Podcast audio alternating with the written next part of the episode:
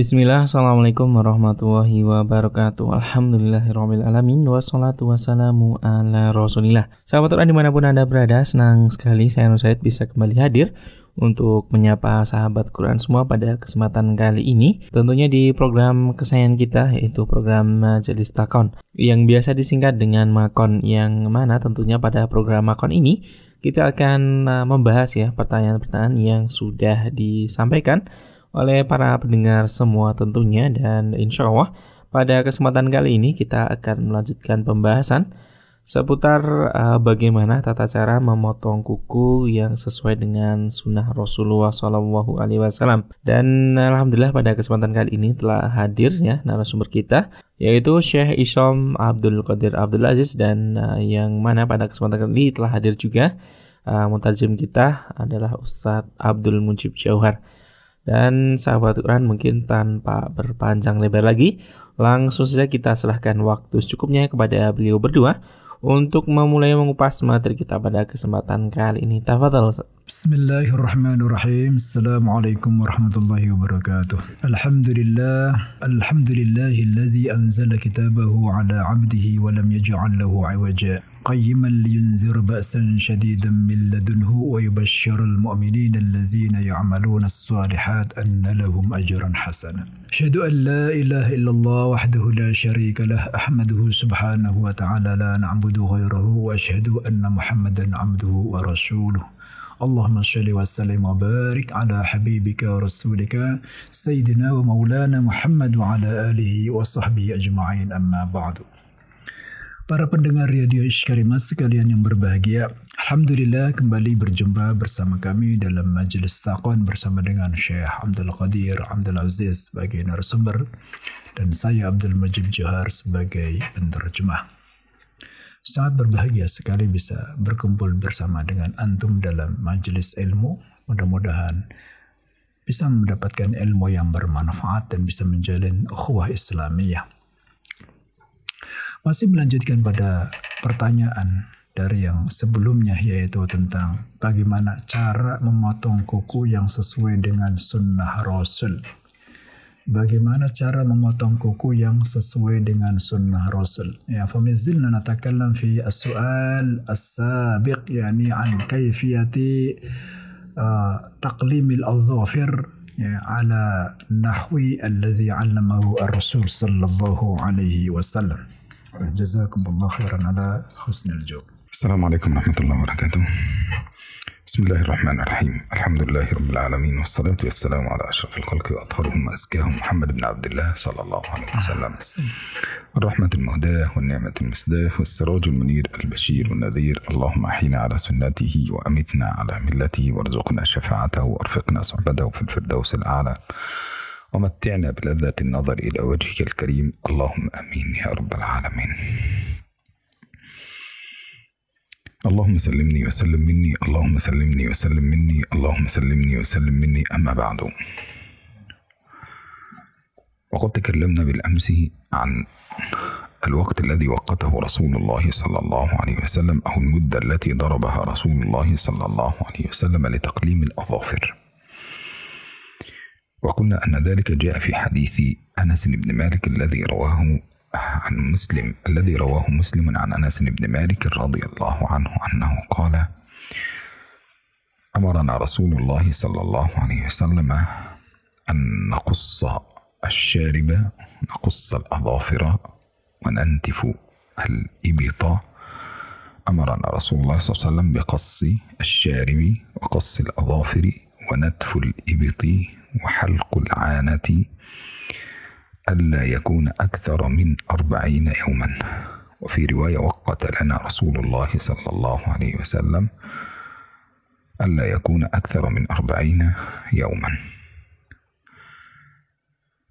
بإذن في رواية وقت لنا رسول الله صلى الله عليه وسلم في قص الشارب وقص الأظافر ونتف الإبط وحلق العانة ألا يكون أو أربعين يوما. وقال العلماء إن هذه من الفطرة أي من الفطرة التي خلق الله الإنسان عليها. وقلنا بأن الفطرة هذه لها معاني في اللغة العربية أو لها معاني منها أن الفطرة بمعنى أصل الخلقة. الفطرة وهي أصل الخلقة كقول الله سبحانه وتعالى فطرة الله التي فطر الناس عليها. وكذلك الفطرة. وكذلك الفطرة تكون بمعنى الدين. الفطرة تكون بمعنى الدين. وكذلك الفطرة أيضا كما ذكرنا تكون بمعنى السنة. السنة إذا تكون بمعنى السنة كمثل الحديث الذي معنا أو الذي جاء معنا في قول الله سبحانه وتعالى آه في حديث النبي صلى الله عليه وسلم في حديث أنس آه الذي رواه مسلم أمرنا رسول الله صلى الله عليه وسلم أو كما جاء في حديث النبي صلى الله عليه وسلم خمس من الفطرة هكذا. فقالوا خمس من الفطرة أي من السنة. وبالتالي حينما ننظر إلى هذه الأحاديث أو ننظر إلى هذه الآيات التي جاءت معنا فيكون معنا هذا بمعنى أصل الخلقة بمعنى الدين بمعنى السنة. فمن قال أن الفطرة بمعنى الدين كما جاء من قال بأن الفطرة بمعنى الدين قال بأن قص الأظافر أمر واجب. ومن قال بأن الفطرة بمعنى السنة قال أن قص الأظافر هذه سنة وليس آه واجبة. وبناء على ذلك يترتب على ذلك عدة أشياء سنفصلها هذا اليوم إن شاء الله. Pada pembahasan yang kemarin. Kita telah menyampaikan tentang tenggang waktu, ya, tenggang waktu dalam uh, memotong beberapa anggota tubuh yang harus dipotong, ya sebagaimana disabdakan oleh Rasulullah Sallallahu Alaihi Wasallam dari hadis Anas bin Malik yang diriwayatkan oleh Muslim. Ya, أمرنا الرسول صلى الله عليه وسلم نعم. أن نقص الشارب وقص الأظافر وأن نقص الأظافر ونطف الإبت وحلق العانة ألا يكون أكثر من أربعين يوما. رسول Rasulullah Sallallahu Alaihi Wasallam memerintahkan kita ya, untuk mencukur kumis kemudian memotong kuku, kemudian mencabut bulu ketiak, kemudian mencukur ya mencukur bulu kemaluan. Allah yakuna aksar min arba'ina yauman ya. Tidak lebih daripada 40 hari. Jadi maksimal itu 40 hari ya. Maksimal 40 hari. Tidak boleh lebih daripada itu. Kemudian bahwasanya melakukan hal-hal di atas tersebut sebagaimana yang diperintahkan oleh Rasulullah Sallallahu Alaihi Wasallam itu adalah fitrah, ya, adalah fitrah. Ya, apa pengertian fitrah ini? Ya, ada beberapa pengertian fitrah. Yang pertama adalah fitrah itu adalah aslul khilqah, ya, aslul khilqah. Ya. Jadi pokok penciptaan, ya, pokok penciptaan, asal penciptaan. Nah, fitrah itu adalah asal penciptaan ya sebagaimana uh, Allah Subhanahu wa taala berfirman fitratallah fitratallah allati fatara an-nas 'alaiha la tabdila li khalqillah. Kemudian fitrah juga di antara pengertiannya adalah ad-din ya Pengertian itu adalah fitrah, pengertiannya adalah din sebagaimana juga sabda Rasulullah sallallahu alaihi wasallam, "Ma min mauludin yuladu illa 'ala al-fitrah, fa abawahu yuhawidanihi aw yunassiranihi aw yumajjisanihi." Ya, tidak ada seseorang yang dilahirkan kecuali dia dilahirkan atas dasar fitrah. Jadi fitrah ini adalah fitrah tauhid ya. Kemudian seorang itu menjadi Yahudi, menjadi Nasrani atau bahkan menjadi Majusi itu karena apa? Karena pengaruh dari orang tuanya. Kemudian di antara mana fitrah ini juga adalah as-sunnah ya. As-sunnah sebagaimana uh, dalam riwayat mengatakan khamsun minal fitrah ya khamsun minal fitrah yaitu qasus syarib wa qasul adhafir wa natful ibti wa halqul ana wa halqul ana ya. Kalau yang mengatakan bahwasanya fitrah ini pengertiannya adalah ad-din ya sebagai agama, maka melakukan lima hal tersebut itu adalah wajib. Tapi kalau fitrah ini diartikan sebagai as-sunnah, maka uh, melakukan lima hal itu hanya sekedar hanya uh, bersih berhukum sunnah saja, tidak wajib. Demikian juga ya yang mengatakan fitrah itu adalah khilqah ya, juga melakukan lima hal ini berarti wajib. بناء على هذا الكلام فإننا لو نظرنا فإننا نجد مثلا المرأة التي تطيل أظافرها أو الرجل الذي يطيل أظافره ويترك هذا الظفر طويلا. قال الشيخ ابن عثيمين وإطالة الأظافر كما جاء في شرحه على كتاب رياض الصالحين قال وإطالة الأظافر هذا قد تؤدي إلى الحرمة يعني قد تؤدي إلى الحرمة وقد تؤدي إلى إبطال الصلاة. ونأخذ على ذلك أمثلة. فأما المثال الأول هو أن يطيل الرجل أو تطيل المرأة أظافرها تطيل المرأة أظافرها إطالة غير معتادة. والحقيقة أن هذا أيضا جاء في كتب المالكية وجاء في كتب الشافعية وجاء في كتب الحنابلة وجاء في كتب الحنفية. فيقولون كما قال الكساني هكذا في بدائع الصنائع يقول الكساني فإما أن تطيل الأظافر أو يطيل الإنسان أظافره إطالة معتادة أو يطيلها إطالة غير معتادة ما معنى إطالة معتادة؟ يعني الإطالة التي تكون فوق الظفر بقليل هكذا. تكون يعني مثلا الأظافر طويلة قليلا بحيث لا تتعدى اللحم أو تعدت اللحم بقليل. أما الإطالة الغير معتادة فهي التي يفعلها كثير من الناس في هذه الأيام وخاصة النساء. يفعلون هذه الإطالة بأن تطيل المرأة أظافرها كتجعلها مثلا تخرج عن اللحم آه سنتيمتر أو نصف سنتيمتر فتكون الأظافر كنوع من أنواع الموضة أو نوع من أنواع الأشياء الجديدة التي تدخل في حياة الإنسان. إذا الكساني يقول وأن الإنسان قد يطيل أظافره إطالة مع معتادة أو إطالة غير معتادة. فإن كانت الإطالة معتادة فإن كانت الإطالة معتادة صحت بها الصلاة عندنا. وإن كانت الإطالة غير معتادة فلها أحكام. فلها أحكام. إن كانت الإطالة غير معتادة عندنا فلها أحكام. الأولى أن يكون الظفر نظيفا. أن يكون الظفر نظيفا ولا يحمل خبثا. ولا يحمل خبثا تحته ولا يحمل شيئا فالصلاة به تكون صحيحة. الصلاة به تكون صحيحة. أما الثانية فإنه يبقى إذن أن يكون هذا نظيفا يبقى الحكم الأول أن يكون الظفر نظيفا.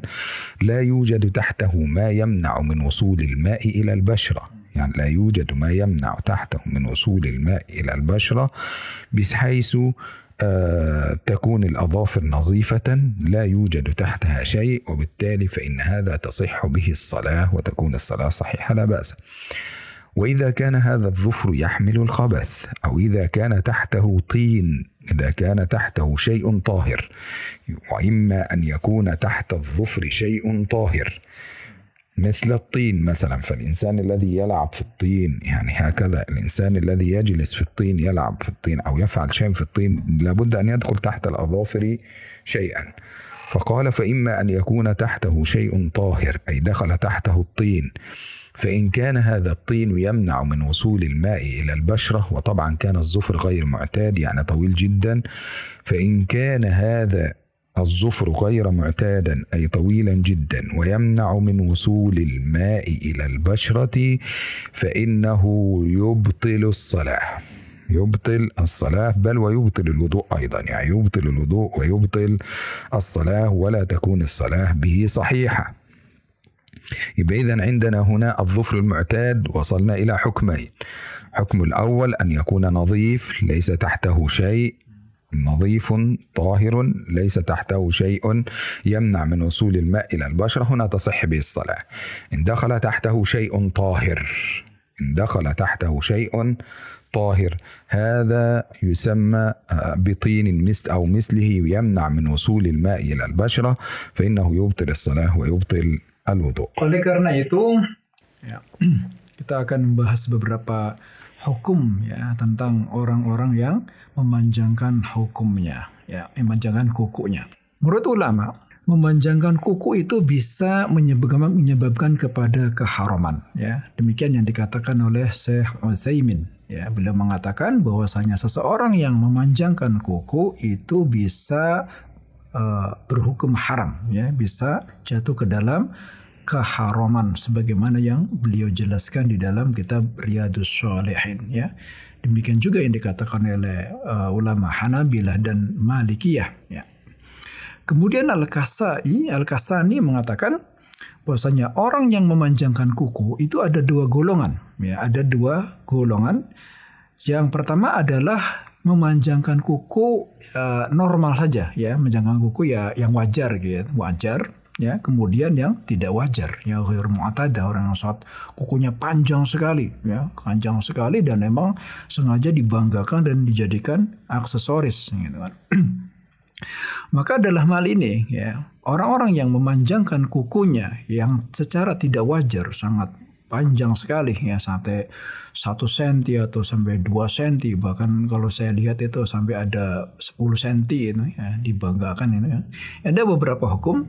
Yang pertama adalah kalau kukunya itu bersih ya tidak ada sesuatu di dalam kuku tersebut yang bisa uh, menghalangi sampainya air ketika wudhu nah, maka itu tidak membatalkan sholat dan tidak membatalkan wudhu. Artinya wudhunya sah dan sholatnya sah. Tetapi apabila di dalam kuku tersebut terdapat kotoran, ya terdapat kotoran, ya kotorannya kotoran yang e, bersih, ya kotoran yang suci seperti tanah, ya seorang yang kukunya panjang itu, apalagi dia kemudian e, memegang tanah, ya memegang benda-benda yang lunak ya itu sangat mungkin sekali uh, kuku-kukunya apa kukunya tersebut ya apa tanah-tanah atau benda-benda tersebut nempel di kukunya ya maka kalau tanah atau benda apapun tersebut menempel di kukunya dan sampai menghalangi sampainya air ke dalam kulit maka itu bisa membatalkan sholat dan membatalkan wudhu. طيب في الحالة الأولى قلنا نقول يتعلق به شيء طاهر مثال الطين كذلك يأتي حالة ثانية وهي أن يتعلق به شيء نجس. كمثال مثلا الإنسان وهو يقضي حاجته في الاستنجاء فهو يغسل الماء أو يغسل بيغسل بيده الدبر فإن كانت أظافره طويلة. فيمكن أن يتبقى شيء منها فإن لم يتبقى شيء ولكن بقيت الرائحة فقط يعني إن لم يتبقى شيء يعني الظفر طاهرا لكن بقيت الرائحة فقط رائحة النجاسة لأن رائحة الغائط يصعب إزالتها إلا بالماء والصابون. قالوا هذا العلماء يعسر يعني قال العلماء يعفى عما يعسر يعني يعفى عما كان فيه عسر. يعني إذا كان الله عز وجل تجاوز عن العسر يعني الله عز وجل تجاوز عما فيه عسر لقوله تعالى لا يكلف الله نفسا إلا وسعها. فبالتالي لا نفرض عليه أن يزيل هذه الرائحة لأنه لا يستطيع. لا يستطيع إزالتها إلا بالماء والصابون.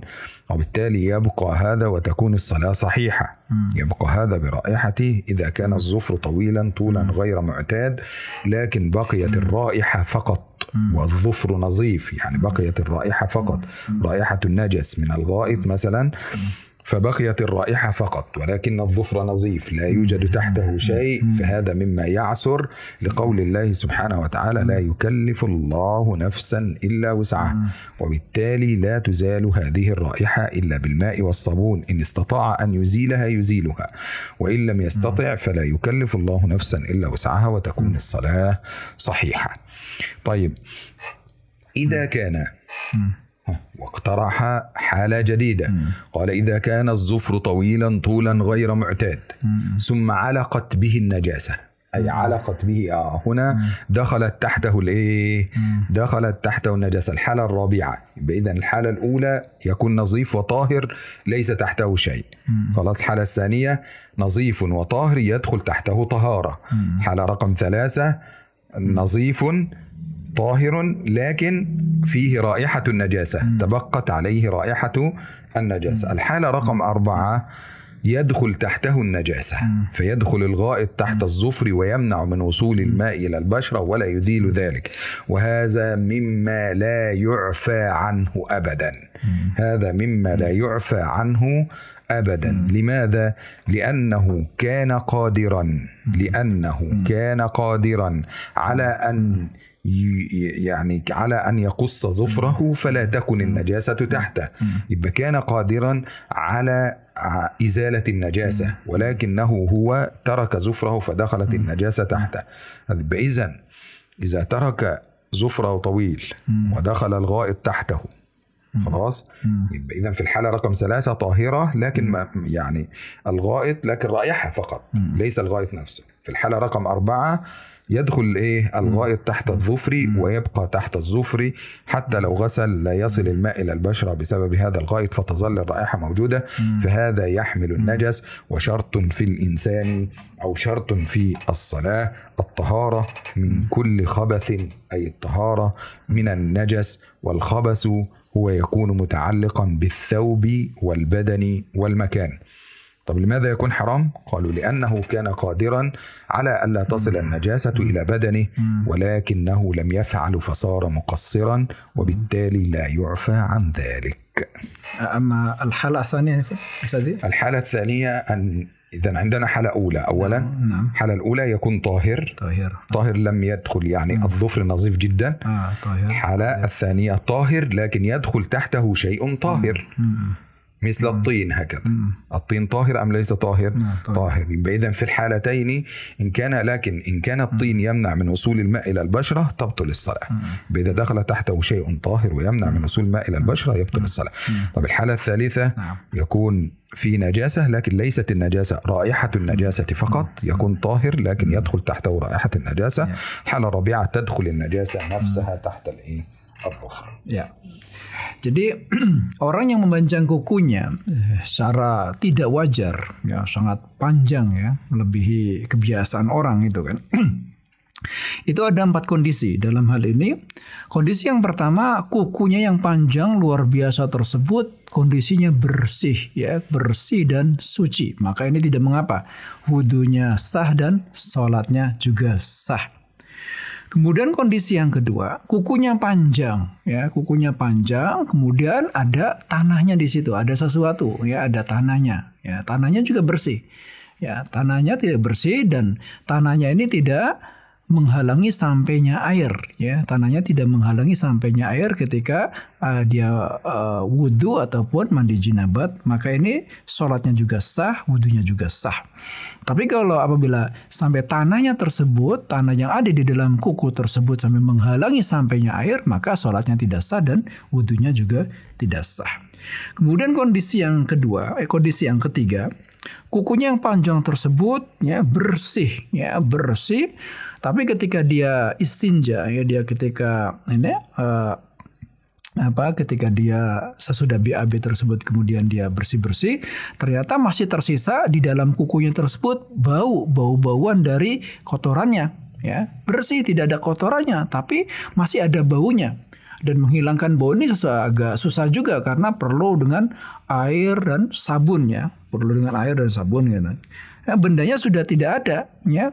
Bendanya sudah tidak ada tapi sisa baunya saja.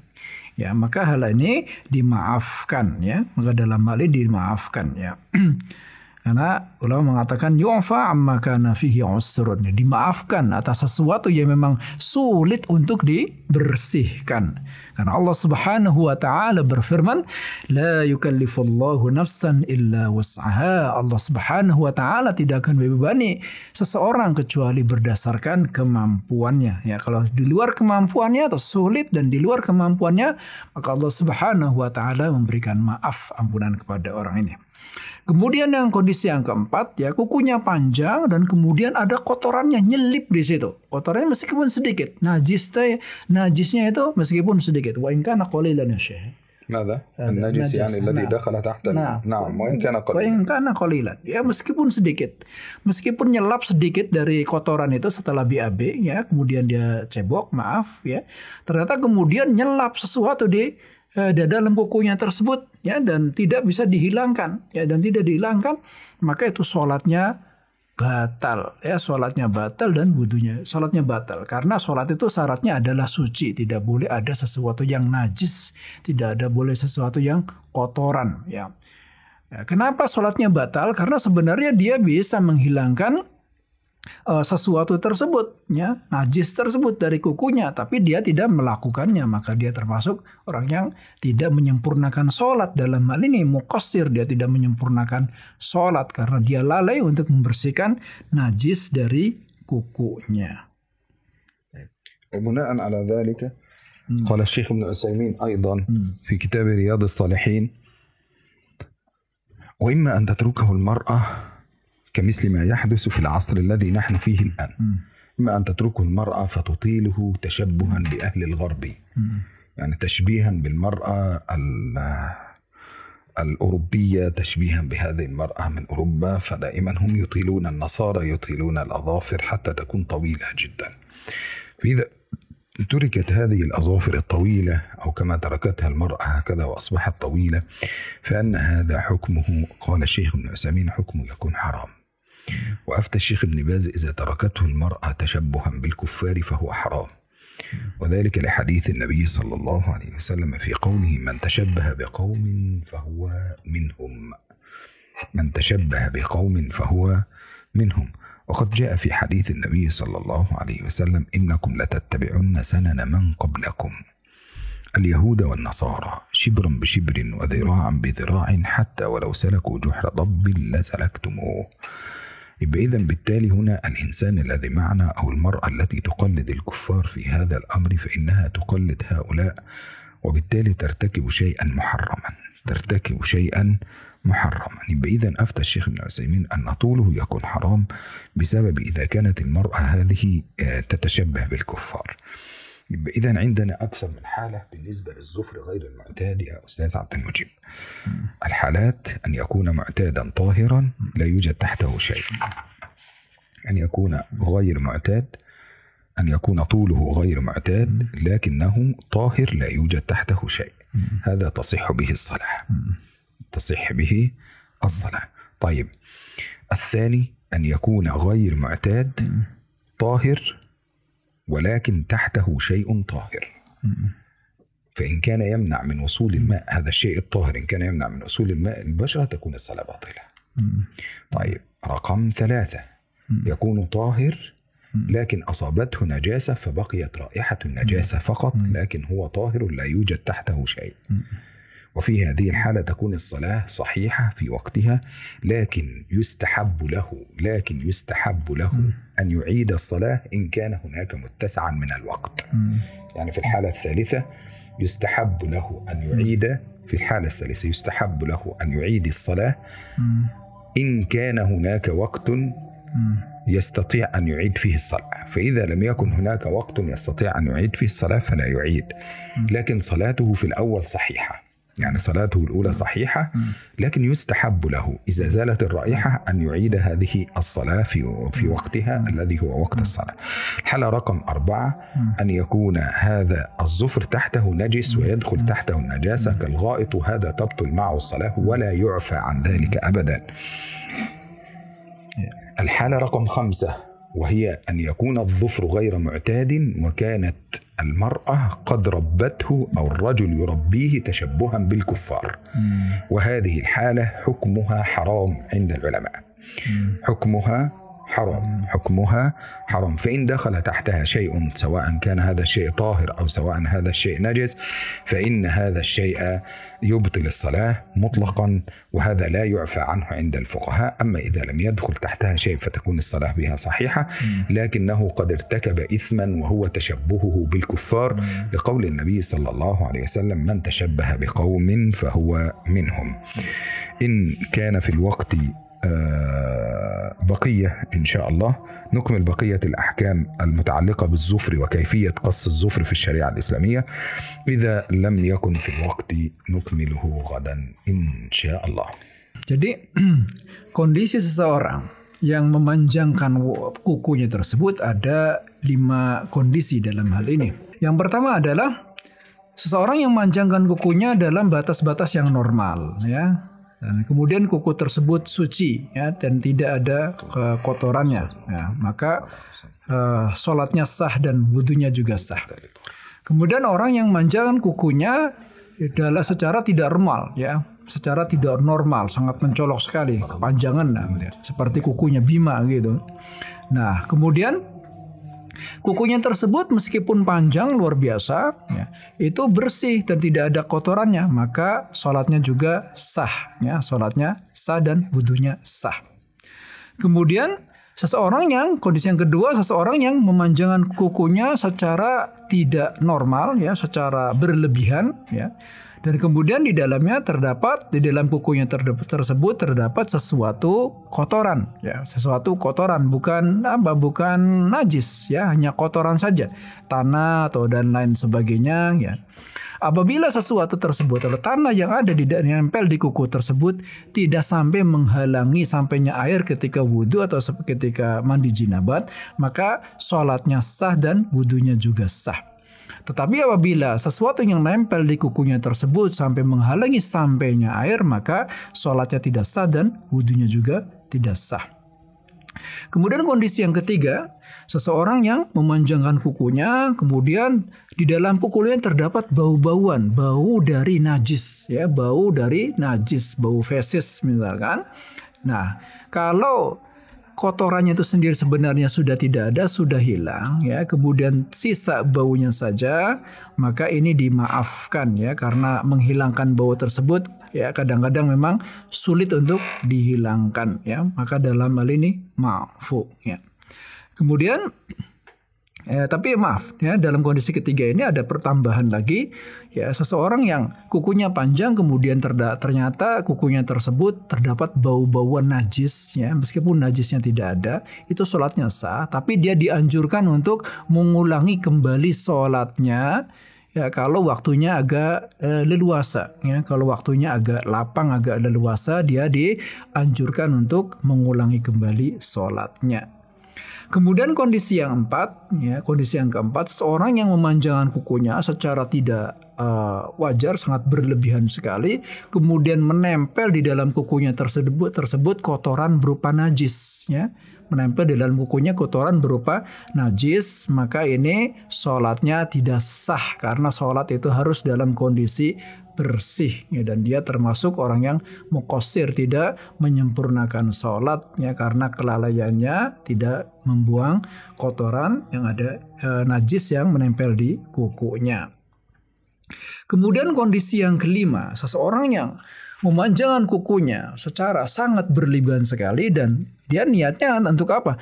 Untuk meniru-niru orang-orang kafir. Ya tradisi-tradisi kultur di barat. Orang-orang sebagian orang barat itu kan menjadikan kuku sebagai aksesoris itu ya. kemudian mereka sengaja mengikuti gaya-gaya mereka. Maka ini juga berdosa karena dia telah mengikuti gaya-gaya orang yang orang yang tidak beriman ya. Sebagaimana Rasulullah sallallahu alaihi wasallam bersabda man tashabbaha biqaumin fahuwa minhum. Barang siapa yang mirip-mirip dengan seorang kaum maka dia termasuk golongan daripada mereka. Kemudian juga Rasulullah sallallahu alaihi wasallam bersabda la tattabi'anna sunanal ladzina min qablikum shibran bi shibrin zira'an bi zira'in hatta law sakala salaku hujurad dabbi la salaktu juhra dabbin hatta law salaku juhra dabbin la salaktumuha. Ya, niscaya kalian, kalian niscaya benar-benar akan mengikuti tradisi orang-orang yang sebelum kalian, orang-orang jahiliyah sebelum kalian. Sibron bisibrin ya, selangkah demi selangkah ya, sehasta demi sehasta.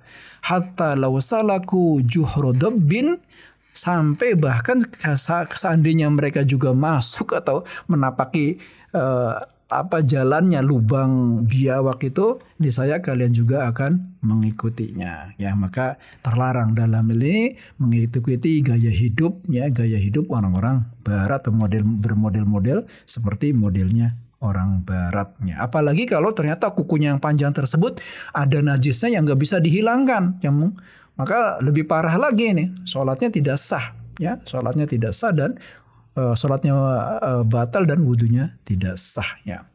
Insya Allah nanti akan kita lanjutkan pada pembahasan berikutnya tentang bagaimana cara memotong kuku. Para pendengar radio Syikarimah sekalian yang berbahagia, demikianlah kajian kitab ini. Semoga bermanfaat. Ya, insya Allah akan kita lanjutkan lagi pada sesi Yang berikutnya yaitu tentang cara memotong kuku yang sesuai dengan ajaran Rasulullah Sallallahu Alaihi Wasallam. Ya, terima kasih atas perhatiannya. Jazakumullah khairan. Wassalamualaikum warahmatullahi wabarakatuh. Waalaikumsalam warahmatullahi wabarakatuh. Uh, jazakumullah khair kami ucapkan kepada uh, beliau berdua ya yaitu Syekh Isam Abdul Qadir Abdul Aziz dan juga tentunya kepada Ustadz Abdul Mujib Jawar yang mana beliau berdua telah menyempatkan waktu dan uh, ilmunya untuk dibagikan pada kita semua pada kesempatan kali ini. Dan insya Allah tentunya akan kita lanjutkan ya pembahasan seputar uh, bagaimana memotong kuku yang sesuai sunnah Rasul ini pada kesempatan berikutnya. Dan sahabat Quran kita tutup perjumpaan kita pada kesempatan kali ini dengan hamdalah dan doa kafaratul majelis. Alhamdulillahirrahmanirrahim. Subhanakallahumma wa bihamdika. Asyhadu alla ilaha illa anta astaghfiruka wa atubu Wassalamualaikum warahmatullahi wabarakatuh.